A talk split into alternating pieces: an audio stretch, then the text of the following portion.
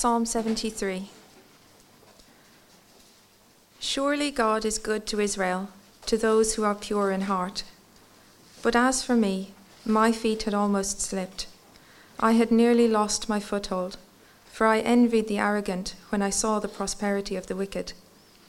They have no struggles, their bodies are healthy and strong. They are free from the burdens common to man. They are not plagued by human ills. Therefore, pride is their necklace. They clothe themselves with violence. From their callous hearts comes iniquity. The evil conceits of their minds know no limits. They scoff and speak with malice. In their arrogance, they threaten oppression. Their mouths lay claim to heaven, and their tongues take possession of the earth. Therefore, their people turn to them and drink up waters in abundance. They say, How can God know? Does the Most High have knowledge?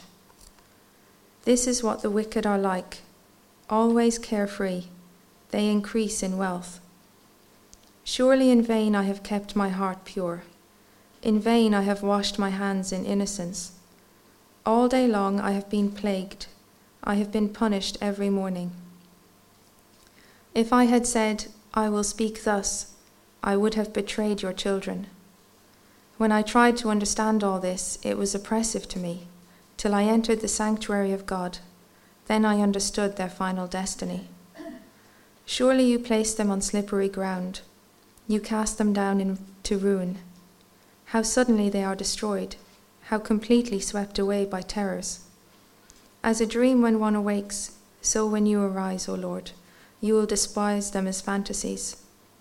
When my heart was grieved and my spirit embittered, I was senseless and ignorant.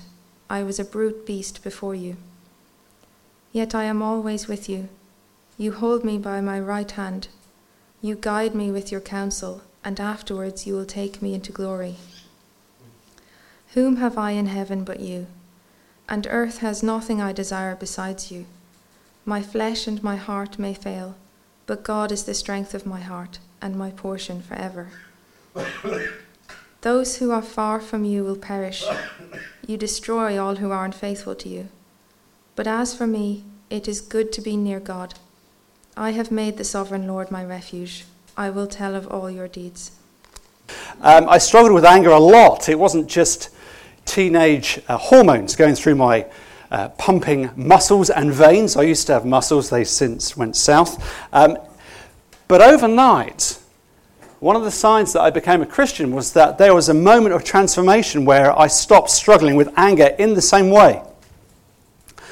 I say that because there are lots of people in this world that are just angry. You can look at road rage. You can look at Audi rage. I experience that quite a lot on Mondays.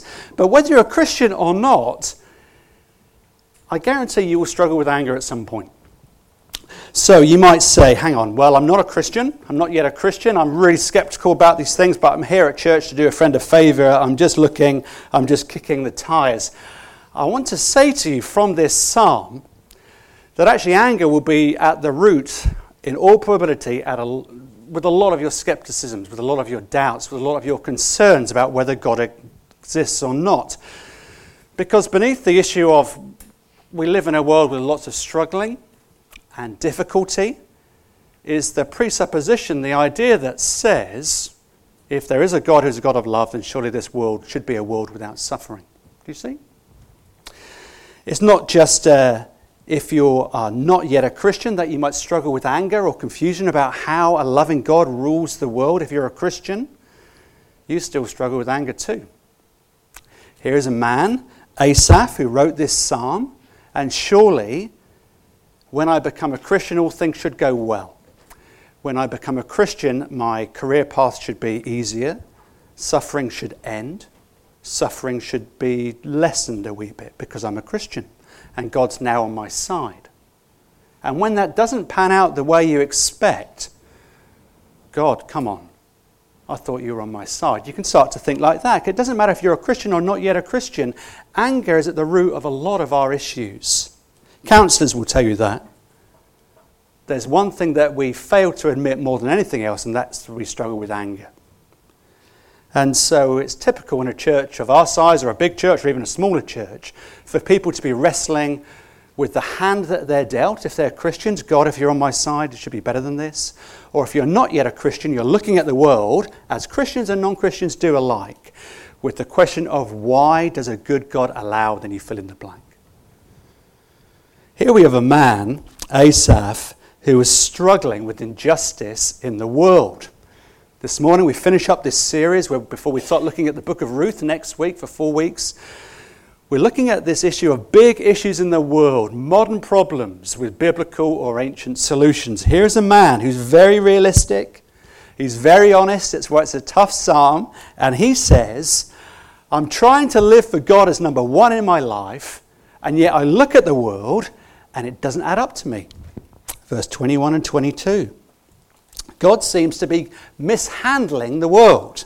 He says, When my heart was grieved and my spirit was embittered, I was senseless and ignorant. I was a brute beast before you. Paraphrase I was mad at you. I don't understand what you're doing in the world, and it makes me mad. Makes me want to throw my Bible across the room. Now, let me explain. Asaph says three things about this problem of why he's angry. He says in verse 13, I've kept my heart pure. I've washed my hands in innocence. In other words, I'm working really hard for you, God. I've got a clean hand, heart. I'm trying to live a religious life. I'm trying to put you first. I'm trying to do my best. But look at verse 14. All day long, I've been plagued. I've been punished every morning. So, first thing, verse 13, I'm living a pure religious life. I'm living for you as number one, the best I can. But verse 14, this doesn't add up. I've been plagued, I've been punished in the morning. What's going on? We don't know if he's talking about an emotional or psychological pain or what, which makes it kind of nice because then you can put your own name in there if you're feeling hard done by or struggling with God this morning. I'm sure some of us are. So he's living a religious life. He's struggling with what God is doing in his life. And if you read verses 4 to 12, 4 through 12, he's looking out on the world and he sees all sorts of people who are not living for God as number one. They are living for themselves as number one. They are living aggressive but successful lives. They are treating people harshly, but things are going well for them. And he's saying, Hang on, I'm living for you as number one, but my life is hard. They're ignoring you, but their life is successful. How does that add up? I'm mad at you. See how it works? And he says, as I look out on the world, this reality that I can't put together, it almost broke me. I'm trying to live a good life. They are living a bad life, but it's successful. I'm trying to live a good life, but mine is lousy. The people who are trying to live a good life and not having a wonderful life, the people who are living with no thought towards you, having great life and success. Verse 16 When I tried to understand all this, it was oppressive to me. It's gone round and round in circles. This makes no sense to me. So, verses 20 and 21 I became angry, embittered towards you. You could feel the anger kind of churning in his heart. Lord, if you're there, I can't see you. Lord, I thought you were going to come through for me and you haven't. Why is it that I'm struggling and they're succeeding? See the issue at hand? But it gets worse. Verse 2. But as for me, because of this, because of this churning, the fact that the world doesn't add up, but as for me, verse 2, my foot had almost slipped. I had nearly lost my foothold. So there's the picture. You're going up the Swiss Alps, you're going up the Welsh Dales, you're in a climbing room, guys, right? You're down there in the centre of Guildford, you're there on the Chessington Industrial Estate, you're going up the White Spider Wall, you're there right on your foot, on your tippy toes, and your foot almost slips, and you just grab hold and you're safe, yeah? Here he's saying, spiritually speaking, this reality in the world, man, I almost lost it. I almost died because I'm looking in the world, it doesn't add up. And God, you don't appear to be there anymore. It's not just I'm trying to understand verse 16 and it's oppressive, verse 2. This reality almost made me lose my faith in you. It's that big a deal. We all live for something, don't we? We all cling on to something. And here's a man putting God first, Asaph, and he's saying this reality in the world that bad people seek to succeed. Good people, they seem to have a really hard life. It would make me almost lose it all. My foot almost slipped. But, verse 1 in spite of it all, in spite of this churning in the inside, his head's going round and round, it doesn't make sense. In spite of the fact that he's almost losing his faith footing, how is verse 1 there? That doesn't make any sense. Is it a kind of a typo of a pretty major variety? I almost lost it, but in spite of it all, he says, verse 1 God is good. I believe in the goodness of God. How did he stop losing his footing? Four steps, four grabs.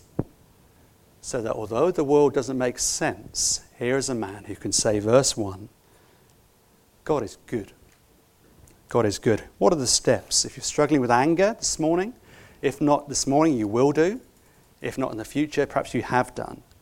What are the steps when you feel like God has deserted you when you feel like you're losing your faith footing, how might you get back so that you can say something like verse 1 God is good? How do you do that? Here's four steps. Number one. This is a funny one. He grabbed hold of a negative. He grabbed hold of a negative. Verse 15. I thought about the children. Now, this is a strange phrase. Why is it in the middle there? I thought about the children. Here's a man whose thinking is churned up. He's looking at the angles from different perspectives. It makes no sense to him at all that a good God allows hard hearted people, verses 4 to 12, to prosper. No sense at all. I don't get it. Why, Lord, are you so unjust? Why isn't my life on the up? Why isn't their life on the down? And he kind of says, if I'd blurted out everything in my heart the way I was feeling to you, I would have hurt a lot of people. Now, being in my profession, I talk to a lot of people who want to chuck it in. They want to stop living for Jesus. They might want, even if it's very serious, to end their life. And at that point, what do you say? Here is a man by himself. It doesn't make sense what God is doing. Where does his first thought go? Verse 15 I thought about other people. His first step, actually, in this instance, I don't think, is to think of God. He says, I'm about to throw it all away. But if I really blurted out how raw my feelings were, if I really made it clear that I wanted to end my life, not by chucking myself off a bridge, how gauche, I would do it more subtly. I would take an overdose of pills with vodka because I'm a middle class person and that's what we do respectably. He says, I would not do that. I thought about the other people to whom I would do damage. I don't think he's talking about his own kids. I think it's a way of saying my actions have consequences to others. And so I thought about what I was going to do. And the one thing I wanted to do, I realized that I would bring hurt to other people. So he's kind of grabbing hold of a negative. And I want to say to you, friends, that little moment of traction when he's about to chuck it all in, don't despise this first step. When you are suffering from severe depression, when you are incredibly low, when it's a day of very small things, this may be your first step. I feel like ending it. God, my marriage is in tatters, the business has gone down the Swanee. I feel like ending it all. The world would be better off, my family would be better off without me even being here. Just yesterday, I read the story of Robin Smith, excellent ex uh, batsman, a cricketer who played for Hampshire for a lot of time, and uh, he wanted to end his life. And the only thing that stopped him was one of his children walking in. He didn't think about his children, but they actually walked in. And he stopped committing suicide and is now seeking help for addiction and actually training as a psychologist to help other sports people. Here we have an interesting comment. Verse 15 I thought about the children. Doesn't make sense to me. It's a day of small things. And right now, verse 15, all I can do is think about my actions and their effects on other people. Don't despise that, friends. Not very spiritual. But don't despise that. When people are very low, that can be the first step. But here's the second. He entered the sanctuary for understanding. Lads, get this? Number two, he entered the sanctuary for understanding. What does that mean? Look at verses 16 and 17. Sentence 16 and 17. It was oppressive to me until I entered the sanctuary of God. And then I understood. Then I understood. This is the epicenter of this psalm. This is so important that we're going to spend a few minutes here, please. When you feel angry at someone, the natural tendency is always to withdraw. It's always to pull back. You've hurt me, you don't understand, you're not there. God, this book has nothing to say to me. And so it flies. You know, a Bible can fly, it can fly quite well until it hits something, hopefully not someone. But uh, a Bible can fly kind of pretty well. Or the best thing when you're hurt by God, when you feel like God isn't there, you think, well, if you're not there, if you've not answered my prayers, I'm not going to listen to you. And you slam the Bible shut, and all that happens is it gathers no grease from your hands, it just gathers dust. But what did this mean? It's very understandable, it's perfectly common. He said, I'm going to withdraw from you. But then a moment changes, verses 16 and 17. I didn't understand what was going on in the world until, until I entered the sanctuary. Now, what did that mean to Asaph? What that meant to Asaph was that a literal, physical uh, sanctuary of God where there was bloody worship that would happen according to the Old Testament. He said, Until I went into Jerusalem, I didn't understand what was going on. It wasn't Jerusalem, though, it was the temple where the worship of God happened. And when I went into your presence, then I started to figure out what was going on. When I saw the altar, when I saw the sacrifices, when I heard the priests, when I heard the Bible, the scriptures read. Here's the principle we can't go to a temple. But here's the principle when you are mad at God, when you're raging on the inside, do not keep your Bible shut with dust on it. Do not stop going to church. Do not pull back from service. When you're struggling with God, don't stop praying. It's the worst thing you can do. When you're struggling with God, when you're depressed and angry and mad about the way your life is going, that the spiritual hand that you've been dealt in some way, process your disappointments and anger and frustration and confusion in front of Him with him, not away from him. That's what this sentences are saying. You must go into his presence. I don't understand what's going on. Asaph feels like drawing back, but he doesn't. He goes to God and processes his heart there. There are a load of parallels between Psalm 73 and the book of Job. Job is the go to passage in the Bible for a theology of suffering. It's a long book, that's the problem. You need a huge cup of coffee to get through it. But there's loads of parallels. Job says a lot of horrible things. He says, I hate the day I was born. God, you're so unfair. And he goes through and through the Bible, kind of throwing rocks at God. And in the end, God vindicates Job and says, Job, you're a faithful servant of mine. And you think, how does he do that? Has God kind of, does he need to kind of save us for a hearing test? Has he heard what Job is saying to him? Job was confused. He was embittered like Asaph. He was grieved. He was upset. He says these awful things against God. And then God says, No, no, you're faithful. What's so interesting and why God can vindicate Job is because all of these processing thoughts are said in his presence. He's talking to God, he's staying there, he's in the sanctuary, so to speak. It's perfectly natural to express your heart concerns, your tears, your frustrations, to punch pillows, but you're praying at the same time. I don't understand. I know you're in charge. I know you love me, but this doesn't add up. when your life is, gets messier and messier, when death happens to someone that you love and you wish they were still with you, when financial ruin happens, here's the principle process your concerns, your fears, your tears, your losses before the Lord. Don't withdraw.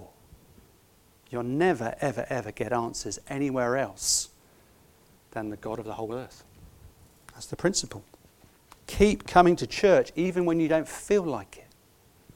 Keep reading your Bible, even if it's only a word or a sentence. Meditate on it and pray, not when you need something, but pray that the Lord would help you to pray. Pray that the Lord would drag you to church because you don't want to go. Be honest. Pour out your heart before the Lord. Leave nothing back and leave all the concerns in His safe, sovereign care. I didn't understand what was going on. And then I went to the sanctuary, says Asaph. This is so critical. Maybe you're here and you're full of the joy of the Lord. Maybe you're here and the world doesn't add up. It's great that you're here because the Bible has all the answers. And sometimes it's wait. Sometimes you won't get the answers in full until the Lord Jesus returns. But when you're struggling, don't pull back. Pour out your heart before the Lord and go to the sanctuary. But why do you go there? That's number three. Why do you go to the sanctuary? You go there for understanding. You go there for understanding. Whether you're a sort of perplexing, Lord, what are you doing? Whether you're in a downward spiral, whether verses 4 to 12 is real for you, you look at the world and it doesn't work out. The problem was Asaph had lost the big picture. He'd lost the big picture and he's only looking at the present and the here and now and how people were faring in the world. Why do you go to the sanctuary? You go there for understanding and you go there for perspective. Boys, what's the difference, please? This is not a joke. What's the difference between a square and a cube? Come on, help me out. Thank you. And a square is? Thank you. Go to the top of the class. So, a square is 2D, but a cube is 3D. Here is Asaph, and here are you and I, and we can see the world and our understanding of time and space is 2D. I remember the first time I was very sad. Well, not much better now. I was very sad when I was at secondary school. I loved the moment I was given isometric paper. Do you remember that stuff in maths or geometry? Isometric paper enables you, if you're unable to draw like me artistically, you can draw really cool 2D shapes on there, and then if you put a line at 30 degrees, it becomes 3D and it kind of pops, and you can shade in a color and you can shade in a face. If you're not sure what I'm talking about, Google it. Isometric paper this afternoon. Not now. Friends, here is Asaph. He doesn't understand what's going on in the world. The world is a square. He can just see in the present, and he understands very little. And then he goes to the sanctuary and then his understanding of time and space pops. It becomes 3D. He understands not just his limited view of the world, he understands a little bit more of God's purposes and promises for the world. He understands a bit of the past, the present, and the future, verse 17. Until I went to the sanctuary, I didn't get it until I understood a little bit more of God's character, His attributes, His purposes. So here's the big question that people ask, and here's one that we so often struggle to answer. If God is loving, why does He allow suffering? It's a great and a real and important question to wrestle with. And we find that so hard to deal with because we approach it as a square rather than as a cube. Because behind that question, why is a good God if he exists? Why is a good God allow suffering? Is a couple of presuppositions, a couple of questions behind that or assumptions. First of all, you're assuming that there's no purpose for suffering. Secondly, you're assuming that a good God must bring us happiness and purpose and well being. It's just 2D. But were you to go into the sanctuary were you to read the Bible? Were you to ask a Christian who has some grey hairs that question? Perhaps they would start to pose a few other questions, as the Bible does, right from chapters 1 to 3 in the book of Genesis, the first book. This life is filled with pain and suffering. Why? Because we've rebelled against God. That's why there's suffering in the world. God allows it, but we have acted in rebellion against God. We've turned our back on Him and said no to your loving rule. We'd rather rule the world ourselves. And so the world is full of pain and suffering. You're beginning to see a third dimension to a 2D question, do you see? There's an assumption behind it. What about looking at the behavior of people? Why does a good God allow suffering? Behind that question is the assumption that says God should be there to bless us like a cosmic genie in the lamp that we can come to whenever we want. But look at the behavior of people towards one another. Read the newspaper. Look at the behavior of people towards God. Have we respected God and honored Him as we live for Him as number one, as He alone is worth? Behind that assumption, you see, is a third dimension. He went to the sanctuary and he understood. There's suffering in the world because we've rebelled against God. God is loving but he's also wise. God is wise and he's also loving and just. The psalmist goes to the sanctuary.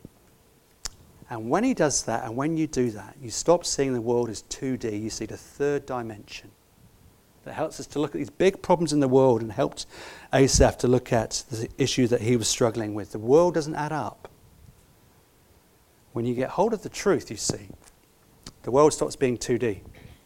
And there's a third dimension to all of the issues that we get so angry about. Why did he go to the sanctuary? He went there for understanding. He went there to try and figure out what was going on. So often our problems is we get too close. And we need to go to the sanctuary afresh and pour out our heart and wrestle with the Lord of the universe. Finally, fourthly, what else does he do? He asks the ultimate question he asks the ultimate question. Here it is, verse 25. Who have I in heaven but you? And there's none upon earth I desire beside you. This is a kind of a nail in the coffin for anger. He's asking himself, he's asking his heart as he looks out in the world and it doesn't add up. Who am I really living for? Who do I love the most? Who do I trust the most? Who am I in heaven but you? And on earth there's nothing I desire before you. He comes to a realization that money is not going to give him joy. It will give some pleasure, limited but real. But the kind of joy he really wants will only be found in the source of joy in God he's looking at the world, verses 4 to 12, and he says, They're getting fulfillment, and I'm not. My foot's slipping, and they're succeeding. Friends, the only fulfillment that truly lasts and will satisfy is found in God. Who am I in heaven but you? No one I desire but you. And I think it all comes down to this when he's in the temple. When he's in the temple, he doesn't just get a third degree, as it were, a third dimension of understanding when he sees something of the attributes and character and perfect nature and majesty of God, and how history and time and space is working out under God's good purposes, in seeing God, we always see something of ourself. And that's what happens in verses 21 and 22. This is strange. I've struggled on this. My spirit was embittered, my soul was grieved, I was senseless and ignorant. And then he says, I was a beast towards you I said to you before, I'm someone that would be pretty happy if there were no animals in the world. I don't do animals very well. I don't do pets. I don't mind if animals are on TV, but any closer than that, it kind of gives me the heebie jeebies. Um, must have had a bad experience when I was younger. But um, they're part of God's creation, so I will enjoy them, or do my best to. I read a story this week of a man who was a cat lover. He's got a family and he's a cat lover which I would never truly understand, but there we go. And he says, for the family's good, because his kids have some allergies, every week we bath our cat a couple of times a week. Now, I don't know how you do that, if it's in the same bath or outside with the hose with some shampoo. But here we go. Here's a man that, for the good of the cat and for the well being of his family and the kids with allergies, he puts the cat thing into a bath and scrubs it clean, washes its hair, makes sure it's clean, clips its nails, does all that stuff. And he said, when you put the cat into the bath, they just hate it. They scream, they're kind of clawing on your hands, they can't wait to get out, they just make an absolute mess and a racket. The cat hates it, but what the cat doesn't know because it's just a beast. If that washing is not done, it can't stay in our family. If that cleansing is not done, it won't be any longer part of our family because of the allergies that the kid has. All that the cat knows is it bites and scratches, thinking it's going to drown, perhaps. It only exists for its own comfort. It's just a beast. It's a cat. Apparently, cats are pretty cool, but it's just a cat who wants to exist for its own comfort. It can't understand the third dimension of time and space. It sees history only as 2D. There's no capacity a cat has for reason. It's just a beast. When you go into the sanctuary, when you understand, when you see the whole, when you ask yourself the ultimate question, I think Asaph, when he sees the majesty of God, begins to understand what a beast he has been in questioning the attributes and purposes and character of God. Asaph goes up into the sanctuary. What would he have seen in Jerusalem? The altar. There would have been a beast on the altar, bloody sacrifice, slaughtered. What does he see? He sees animals have, whose lives have been taken for the good of the whole. And perhaps, perhaps he came to a realization to say, I should have been up there. I've treated God with a lack of respect and awe and reverence. I've questioned him again and again. I've been angry. I've shaken my fist at him. What do you know? I should have been up there. Perhaps he thought that. Perhaps he figured that out. But even if he didn't, we can. As we look back at the cross, we can see that all our, verse 25, all our beastliness, all our anger, all our fist shaking against God, all our sin was taken on the ultimate sacrifice, not in a literal temple, but on a cross outside the city walls. He took our punishment so that no longer do we need to be slain for our beastliness. Those times are over. And when you look at that, then you can say, 25, Who have I in heaven but you? And on earth, what else could I want besides someone who loves me like that? When you see the gospel, when the Holy Spirit really screws it into your heart so it doesn't budge, you begin to say, I'd rather have Jesus than anything. And as you struggle with anger and depression, as you struggle even to think, what's the point? Wouldn't the world be a better place without me? Hold on to that sentence. Who have I in heaven but you? And on earth, what else could I have besides someone who loves me as much to die for me? Anger and sovereignty put together. Came across this story this week of a, a, a missionary called Allen Gardiner, 1851. He went out on a ship to establish a, a new mission community in South America. He was supposed to get to the mission field, but his ship was wrecked on some islands and um, he died there. But he had quite a while living there with uh, a group of other people who were going to be part of the mission community that he was setting up. It was a horrible time. Everything went wrong for him. He never got to the mission field. He must have thought like Asaph at some point What are you doing? I've given up so much for you. He prayed, I'm sure, Oh Lord, rescue me.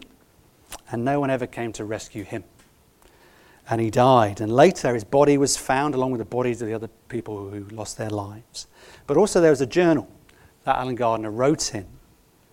And the last thing he wrote in his journal, remarkably, is Psalm 34:10, that says, "The young lions do lack and suffer hunger, but they that seek the Lord shall not lack any good thing." He wrote that in his journal. But that wasn't the last sentence. The last sentence in his journal was this before he died, I'm sure. He says, I am overwhelmed with a sense of the goodness of God.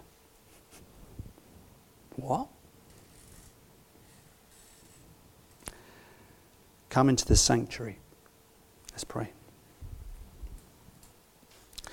Father, it's so easy for us to see the experiences of our life in 2D, in one dimension, and uh, to not wrestle with you when we feel angry at you, at loss or pain or heartache, when we're confused that the newspaper just causes us to doubt if you're in control or if you're there at all, please help us not to withdraw.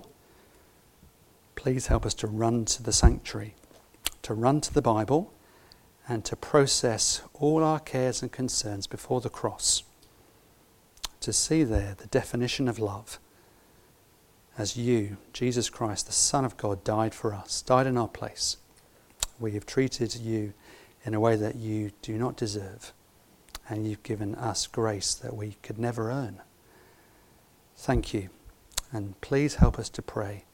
Who have we in heaven but you? What is there on earth to desire apart from you? Please help us at the same time to have godly anger. Help us to be angry at the things that anger you. But help us, please, to never be people who process our anger or confusion or cares or concerns away from the cross of King Jesus, away from the sanctuary. Help us to be a people who are found there in good times and especially in hard times. Amen.